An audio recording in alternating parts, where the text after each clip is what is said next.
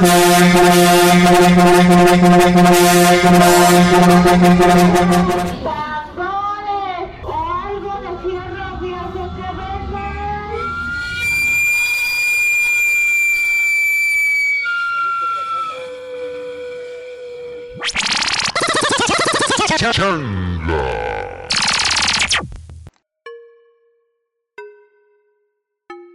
Bienvenidos a un programa más de mucho ruido. Yo soy Paola Pedraza y estoy con... Israel Rangel. No podía ser diferente, ¿verdad? Pues no. Claro. Y bueno, esta semana hubo muchísima información, Hubo mucho ruido. muchísimo, muchísimo ruido. Sigue habiendo información sobre el caso Lozoya. La Suprema Corte de Justicia de la Nación dio marcha atrás a la despenalización del aborto en Veracruz. Eh, se ignoró una alerta de Suiza sobre Lozoya. Y el Departamento de Justicia de Estados Unidos acusa a Cárdenas Palomino y Ramón Pequeño por nexos con el cártel de Sinaloa. Así es. Y tenemos, el día de hoy vamos a estrenar una sección que se llama Lady Fifi contra Chairo Man. Dos, dos, dos extraños superhéroes que luchan contra la injusticia social. Pero en sus ratos libres tienen un podcast también. como También. Entonces, vamos a ver qué pex, ¿no? Quédense y ahorita lo- los van a escuchar. Pero vamos con la primera nota del día de hoy. Isabel Arvide es nombrada cónsul en Estambul. Isabel Arvide, periodista y escritora mexicana, autora de libros como Mis Generales, Sí Merezco Abundancia, Entre Políticos y Rufianes y Mis Presidentes, fue nombrada cónsul titular en Estambul, Turquía. La Secretaría de Relaciones Exteriores destacó que Arvide tiene una amplia trayectoria de más de 40 años como periodista, columnista, analista y comentarista de temas políticos e internacionales en prensa escrita, televisión y radio en México.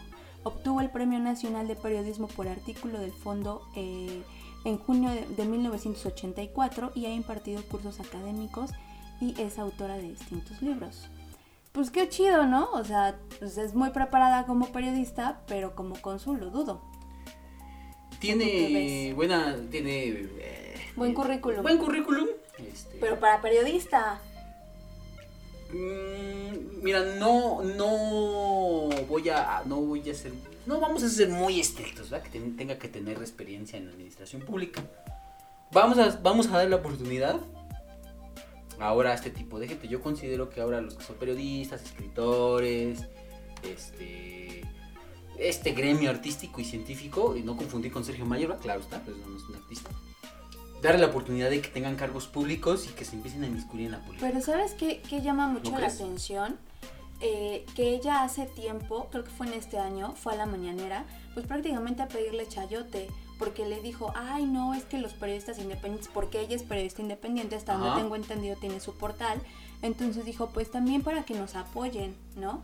Y pues eso que te está dando a entender, que pues está pidiendo chayote. Pues es que pero, es- o sea, eso es chayote, o sea, decir, estamos cumpliendo con nuestro trabajo, y llegué aquí a las cinco y media de la mañana y pues apóyenos, pues es pedirle chayote y Pues- pareciera que esto es como el premio por haber estado en las mañaneras tanto tiempo. Pues no sé, vecinita, mira, yo la verdad creo que, que también un periodista... Es que, se- es que mira, aquí en México hay, hay esa delgada línea porque desafortunadamente, como todos ya lo sabemos, pues los únicos, pues, pues un periodista es sinónimo de chayotero, de servir al poder, ¿no? Y, y como nuestro, nuestros gobiernos y nuestro poder político no ha servido al pueblo, pues obviamente, si ya vemos que un político, digo un periodista, quiere apoyar a los políticos, ya se ve mal.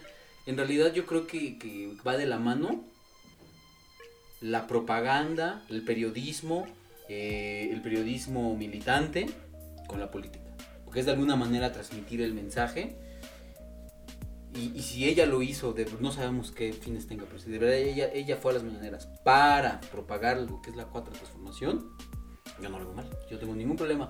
Como dices tú, si fue a pedir chichi y a lo mejor este puesto y este puesto representó de alguna manera La shishi hay que, hay que ver cómo, cómo llegó ahí, cómo fue seleccionada, porque si fue por medio de favores, favores, favores, pues sí, sí se debería de...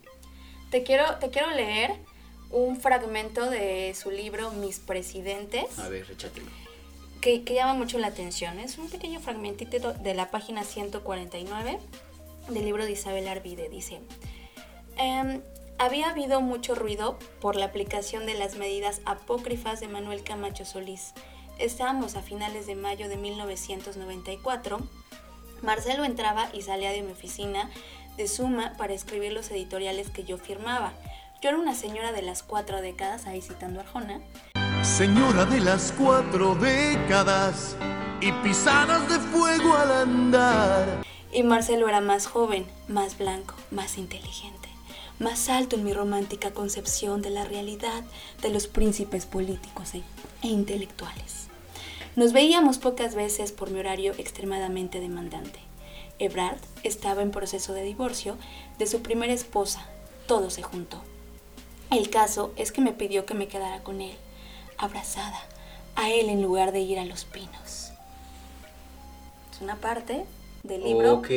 Mis Presidentes. Entonces pareciera que tuvo sus que veres con, con Ebrard y pareciera que... Que, Es un favorcito. Que, que, que, pa- que ella cobra en especie. ¿No? Parece. Porque aparte hasta donde yo tengo entendido... Pues mira, ahí de alguna manera no hay un daño a la nación, es nada más un daño a su ano. ¿Estás de acuerdo? O a su, ya sabes. ¿No? Pero, pero aparte es, una, es un personaje que ha estado muy cerca de varios presidentes. Eh, y, y pareciera que ese es como su consigna. Ir a hacerles la barba a, a varios presidentes y estar cerca de, de quien detenta el poder. Bueno, Camacho, Solís y Ebrard perdieron poder cuando llegó Salinas y que llegó el grupo, llegó el grupo, grupo empresarial al, al PRI. Y estos salieron y empezaron a ver una, ahora sí, una distinta corriente. Entonces también como que Camacho, Solís y Ebrard ya no eran tan, tan, tan poderosos. No, pero- Hoy tal vez sí, Ebrard tal vez sí. Incluso, es- en ah, incluso hasta sí. presidenciable es. ¿No? Sí. Ya a lo mejor ella está construyendo desde ahorita. Este, Al rato va a ser la primera dama. a lo mejor. No sé, Ebrard a mí se me hace un nombre de, de, digamos, de otros gustos, gustos más liberales. Yo también pensé lo mismo y cuando leí esto dije, ah, caray. No, no creo Ah, que, caray, no creo que Pues, que- pues, quién sabe, pero mira, ya se balconeó ella y balconeó Ebrard. Que digo, tú te puedes balconear si quieres, pero también hay que tener cuidado cuando e involucras a otra persona, pienso yo. No, Ah, no, me, sí, no me espanto, no me espanto, pero si yo tuviera un, una aventurilla por ahí con algún político, con alguna persona conocida, pues no lo diría porque pues, pues estaría como embarrándolo. Sí, sí, sí, sí. Pero, Eh, bueno, pues, depende, es que depende, de, digo, depende que, que busca la periodista esta, Isabel. Pero bueno, el, el caso es que ya fue nombrada cónsul, quién sabe si sepa hablar turco, pero pues ahí está, ¿no? Y, y pues Si dicen no, es que si no les va a hablar con el lenguaje del cuerpo, ¿no? Pues sí, pero ya vámonos con la otra nota. La otra nota dice, se ignoró alerta en Suiza sobre los soya. En 2012, un banco en Suiza inició una investigación en una cuenta vinculada a Emilio Lozoya y su hermana Hilda. Hermenegilda. Ah, no, no es cierto. Indagatoria que cinco años después fue informada al gobierno de Peña Nieto, sin consecuencia alguna.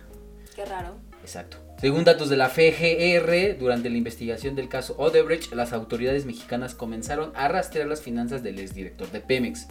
Al seguir la ruta del dinero fue como dieron con las transferencias de los Soya en Suiza. Así fue como las autoridades mexicanas se enteraron que desde Altos Hornos de México había transferido 3 millones de dólares desde una cuenta Monclova, Coahuila, una de Tochos Holding Limited en Ginebra, Suiza, la cual desde el 1 de julio del 2003 y hasta el 28 de febrero del 2012, Lozoya apareciera como titular y posteriormente la titular fue Hilda Susanaoria Lozoya Austin. La hermana. La Pues ya hermana pues mira, pues ya sabemos que, que- que- que los priistas pues, tienen ahí un, un- un cliché con Suiza, ¿no? Como que, como que Suiza es su París. ¿Quién sabe por qué será? Es que, es que en Suiza hay mucha libertad este, fin- Financiera. financiera y fiscal. Ajá. Pero bueno, los suizos son. Toma chocolate y pagan sus impuestos. El mexicano, ¿no? Bueno, aquí la cosa es que ya se había eh, anunciado al gobierno de Peña Nieto y les valió. ¿Por qué? Pues porque cómo lo iban a investigar si ellos estaban involucrados. Y todo esto sale cuando la fiscalía comienza ahí a indagar y a ver qué está pasando, a chinga chinga, como que Suiza y Suiza les dice, no, pues yo ya les había dicho a ustedes desde hace tiempo y... Otra vez con lo mismo, güey. Te estoy diciendo que ese güey tenía su dinero aquí. No, casi, casi.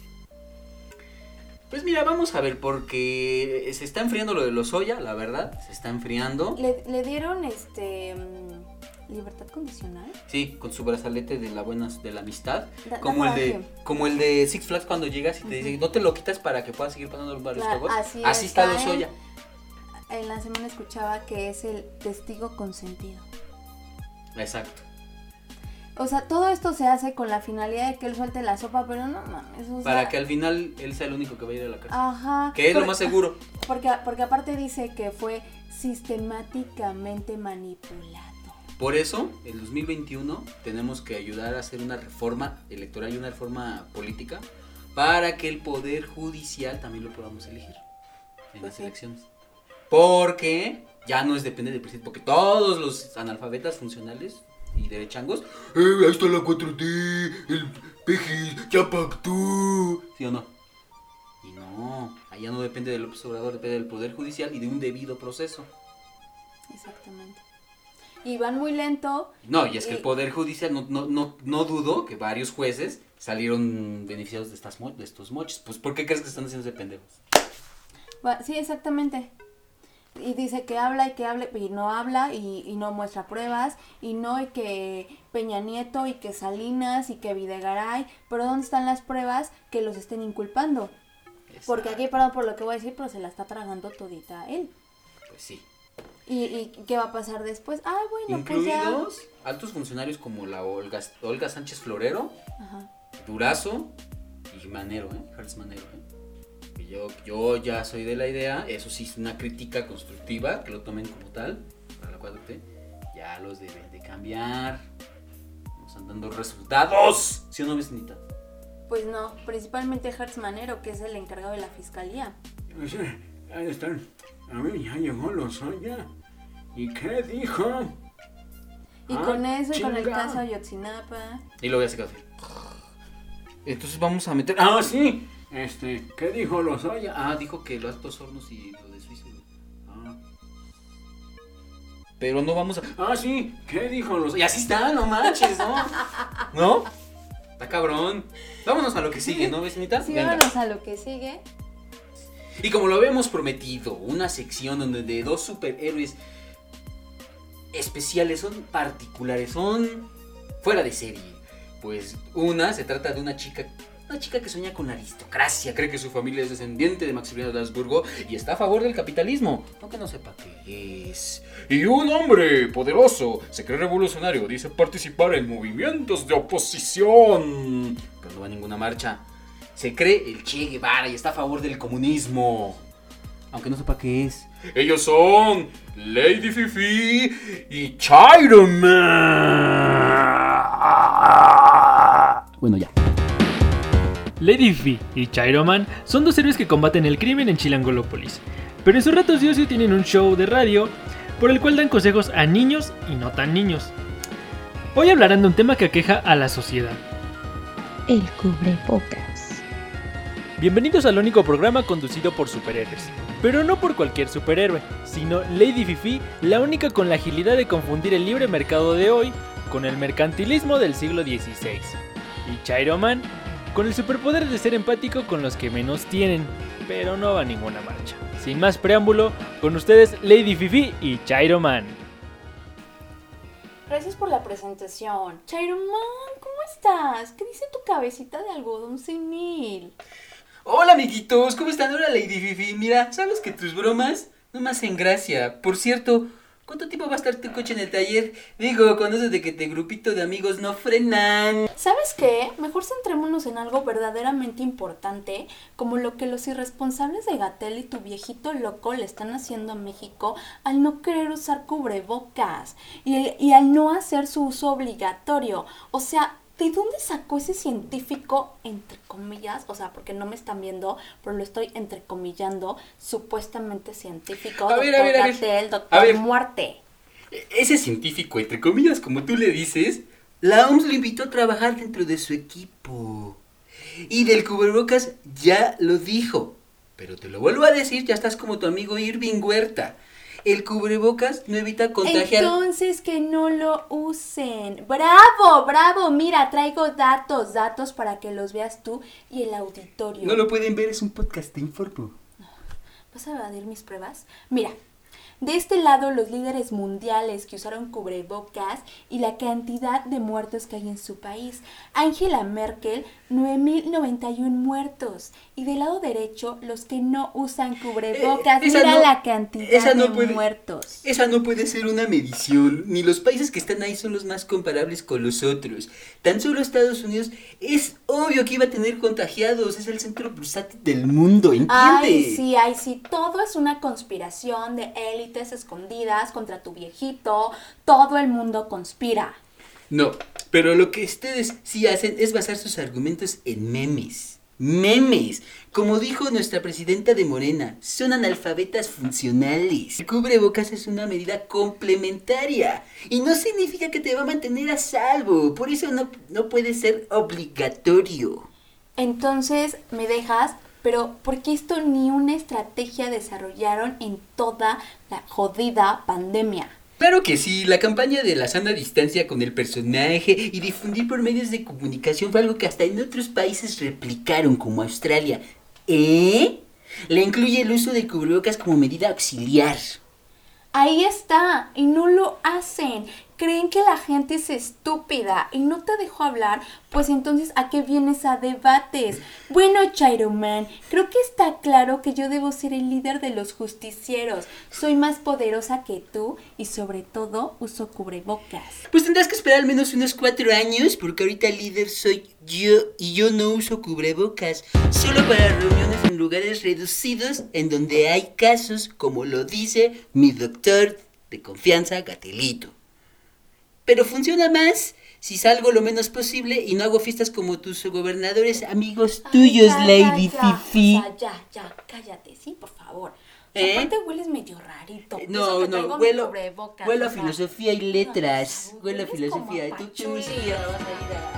Y así una vez más Lady Fifi y Chairoman lucharon contra el crimen de la desinformación y disputaron el liderazgo de los justicieros mamarrachos. Esperen más aventuras de estos desaventurados. Ay, nuestros héroes sí, me van a- sí van a... sa- ¿Sabes qué salvaron? ¿Qué? Mi mal humor. Hacen reír, ¿verdad? Sí. Porque aparte hay, hay muchos así. Uf, te diré. Pero bueno, ¿qué En más televisión. Pues, pues vámonos a la siguiente nota. El Departamento de Justicia de los United States of America ordenó la detención de Luis Cárdenas Palomino y Ramón Pequeño, grande en ratero, pequeño en nombre, García, por el delito de tráfico de droga en colaboración con el cártel de Sinaloa. Un funcionario del Departamento de Justicia aseguró a la revista Proceso que esta semana le solicitaron al gobierno del presidente Manuel López Obrador, que allá habló rápido, la detención y extradición de Cárdenas Palomino y el pequeño García. Oye, ese pequeño García no es de la banda Pequeños Musical. No ¿Quién va. sabe? A lo mejor, ¿eh? Ah, es que esos güeyes. Bueno, el documento oficial del Departamento de Justicia de Estados Unidos afirma que a cambio de sobornos por múltiples millones de dólares, los acusados presuntamente permitieron al cártel de Sinaloa operar impunemente. También se menciona que entre 2002 y 2007, el Fox, gobierno Fox Calderón, García Luna presuntamente ayudó a al menos seis envíos de cocaína, dando un total de más de 50 toneladas. Autoridades de Estados Unidos señalan que García Luna, Pequeño García y Cárdenas Palomino de no interferir con el tráfico de droga del cártel de Sinaloa, proporcionar información confidencial sobre los operativos policiales en contra de la organización criminal, dirigir sus acciones contra los miembros de cárteles rivales para su detención, colocar a funcionarios cooptados en puestos clave de poder para que el cartel pudiera controlar sus acciones. Si García Luna es declarado culpable, enfrentaría una pena mínima de 20 años y un máximo de cadena perpetua. Si Cárdenas Palomino y el pequeño musical son declarados culpables por un, por, por un cargo de conspiración para el tráfico de drogas, enfrentarán una pena mínima de 10 años y una máxima de cadena perpetua. Vecinita, está candente, está cabrón, pero se los dijimos. Los chairos se los dijimos. AMLO se los dijo. Eh, nos costó mucho el fraude de 2006 nos robaron no solo la presidencia, sino la esperanza, la paz y la tranquilidad y el bienestar. Porque la justicia son frutos de la paz y la tranquilidad. Y bueno, ¿cómo ves, vecinito? ¿Cómo ves a estos cabrones? El pequeño es musical, el palomino.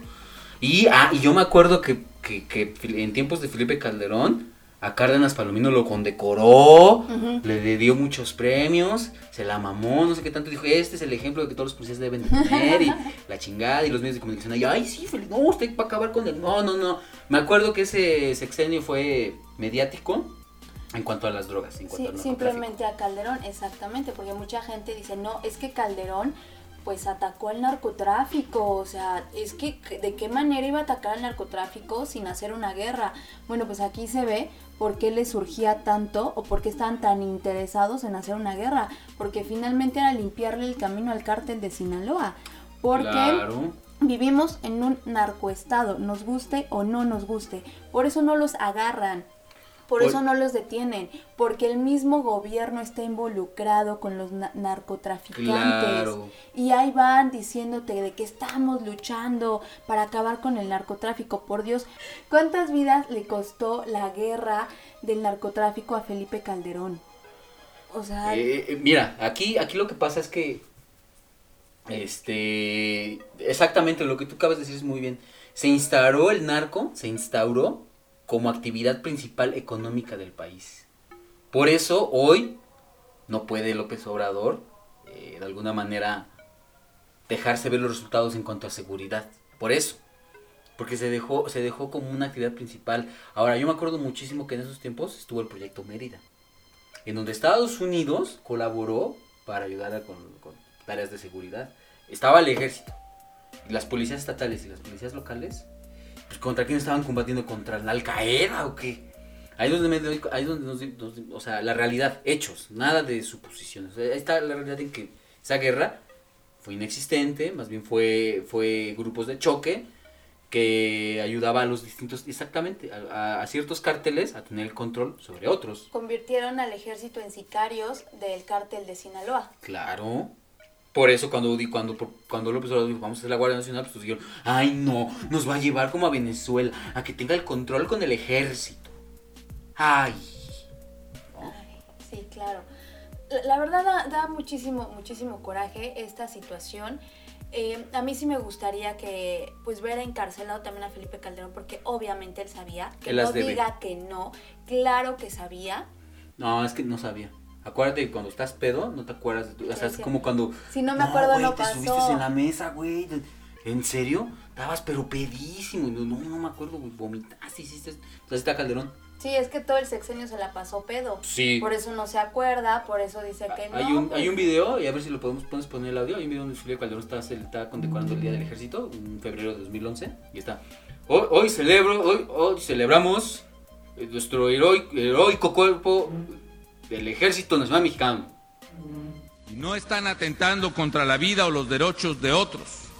De cualquier gobierno de velar por la ciudad, seguridad pública de sus ciudadanos y que lo hagan, ya que lo hagan, que hagan lo que deben hacer. Ha quedado claro y quedará más claro todavía. Les quiero agradecer porque sé, sé y veo y constante y constato. A nosotros nos tocó la brega. Quizá a nosotros nos tocó abrir al sur, abrir el surco. un alcohólico y se ve. Se ve porque las actitudes que él toma y hace, lo que escribe es de un alcohólico. Son síntomas de, de alguien que niega realidades. Un alcohólico niega realidades. O sea, se ve. ¿No? Entonces, este, pues, tan solo cuando Ca- Carmen Aristegui dijo el presidente Felipe Calderón debe declarar estado de salud, los mexicanos que hizo? Quitó del aire. Sí, la quitó igual que Peña Nieto. Y ni siquiera, la, ni siquiera lo acusó, es un borracho. Como Fernández Noroña. Fernández Noroña en el Senado puso una manta. Sí, ¿Tú le dejarías conducir a un borracho tu automóvil? porque lo dejas conducir tu, un país. Entonces. ¿por qué le dejas conducir el país? ¿Es verdad? Él compró el avión presidencial, no se quejen después que ahora Lo lo, estamos pagando en, para- en cachitos. Pues sí. ¿Por Sí, qué porque se quejan y que hay que Andrés Manuel que el avión. Pues sí, pero lo compró este Felipe Calderón, lo usó Peña Nieto y ahí no te quejaste, ahí no te quejaste de que un avión carísimo y ahorita pues te quejas. Ahora- Sí, Obrador obviamente no es perfecto, ha tenido muchos desatinos, pero pues él sabe lo, lo caro que sale ese avión porque no nada más es que ya lo hayan comprado, el mantenimiento que se le tiene que dar. Como dice, no me gusta mucho su frase, pero tiene razón. Está reparando el daño. Está reparando el daño, porque eso es un daño a la nación. O sea, ¿cómo me puedes decir que hay 20, 30 millones de pobres, gente que apenas tiene para, no tiene ni para medicinas, no tiene para comer? Y los estos güey- se compra una casa de 34 millones. y subiéndose un avión a todo lujo, el que tiene más lujo que mi casa, que yo podría vivir bien ahí a todo lujo chingón sin ninguna ca- carencia, que en mi propia casa, imagínate. Lo- eh, eh, y, y- y no, no solamente la mía, o sea, yo, habrá muchos mexicanos que van a decir, sí, cierto, apenas si yo tengo luz, apenas si tengo para la renta, apenas si hay para que haya algo en la alacena. Es obsceno, tiene, o sea, no es, no es un capricho, es que está encaprichado, no es un capricho, es cuestión exactamente de principios, es decir, me- yo me subo, ofendo al pueblo de México, cuando hay, cuando hay, cuando sé que hay gente que no tiene ni qué comer. Hay que arreglar ese daño, avión se tiene que vender y se tiene que reinvertir bien el presupuesto público. Eso yo lo aplaudo. Y si hay que co- cooperar con 500 pesos para un cachito, pues ni modo, ¿no? ¿Quién puede hacerlo? Dejamos que un borracho lo comprara. Y dejamos que un borracho nos mintiera y utilizara los medios, ¿no? Para legitimar esa mentira donde dicen que estamos luchando contra el narco y pues no hubo ninguna lucha. Y lo que pasó eh, hace poco con lo del Chapito, yo tengo una teoría y pienso que alguien dentro de la Secretaría de Seguridad está involucrado con Calderón y le dieron el pitazo al, al Chapito de que, ¿sabes qué? Van por ti. Porque fue como algo muy, ra- muy raro, o sea, eso, no, no sé. Sí, hasta, hasta incluso parecía un, un, un- un montaje, pero más que nada es este. Es de alguna manera. Pues mira, ese, eso del Chapito sí está muy cuestionado. Incluso yo también digo, bueno, porque no lo. Pero creo Sí que... se- ahí sí se empieza a ver de alguna manera la política, las ideas de Andrés Manuel López Obrador, de no enfrentar la violencia con la violencia, pero, Pero creo que aquí... también una incapacidad de un gobierno nuevo, de una nueva administración. Ahí se ve cuando son novatos. Sí, exactamente, que no le saben a la seguridad. Y aquí sí, Andrés Manuel debe de haber citado a su antecesor. Y aquí les pregunto, ¿ustedes ¿Qué hubieran qué hecho? hubieran hecho? Y luego, y, y, y luego en las mañaneras yo también sí le voy a decir, hay que decirle a López Obrador que cite a- también a su antecesor. Ningún chile les embona. ¿Sí o no? Frases de expresidentes. Hay, hay que hacer, hay que hacer un especial de frases de expresidentes. Expresidentes. Voy a defender la economía como, un perro. Hemos sido Tolerante. Antes. Hemos sido tolerantes. Y hasta límites entonces- criticados. Exacto. Va, va, vamos a hacer próximamente frases de, de, de, come- de comedia política, sátira. Invol- involuntaria. Ustedes van a pensar que son chistes, pero no. Son anécdotas. Esa anécdota. ¿Quién crees que caiga primero? ¿Calderón o Peña Nieto? ¿O crees que alguno, alguno caiga? Te soy franco. Y, y yo, pro 4T, pero te soy franco. López Obrador no va a meter a ningún presidente a la cárcel.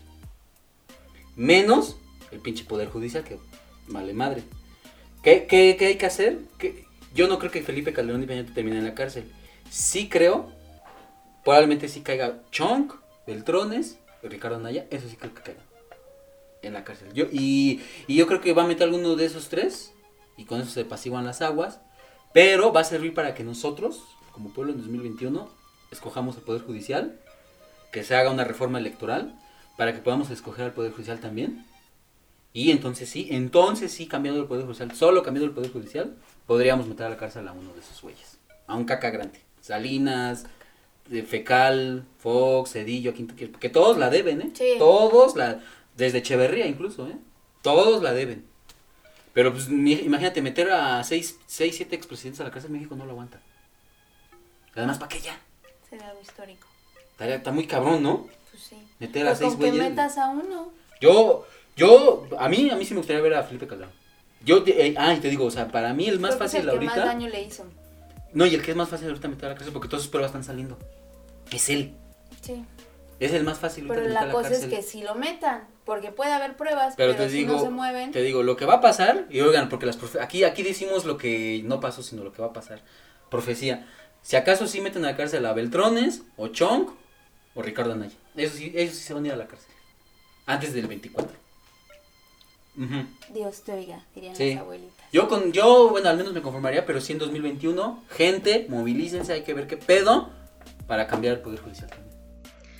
Pero bueno, los invitamos a que escuchen la segunda parte de este programa sobre el tema de la no despenalización del aborto en Veracruz.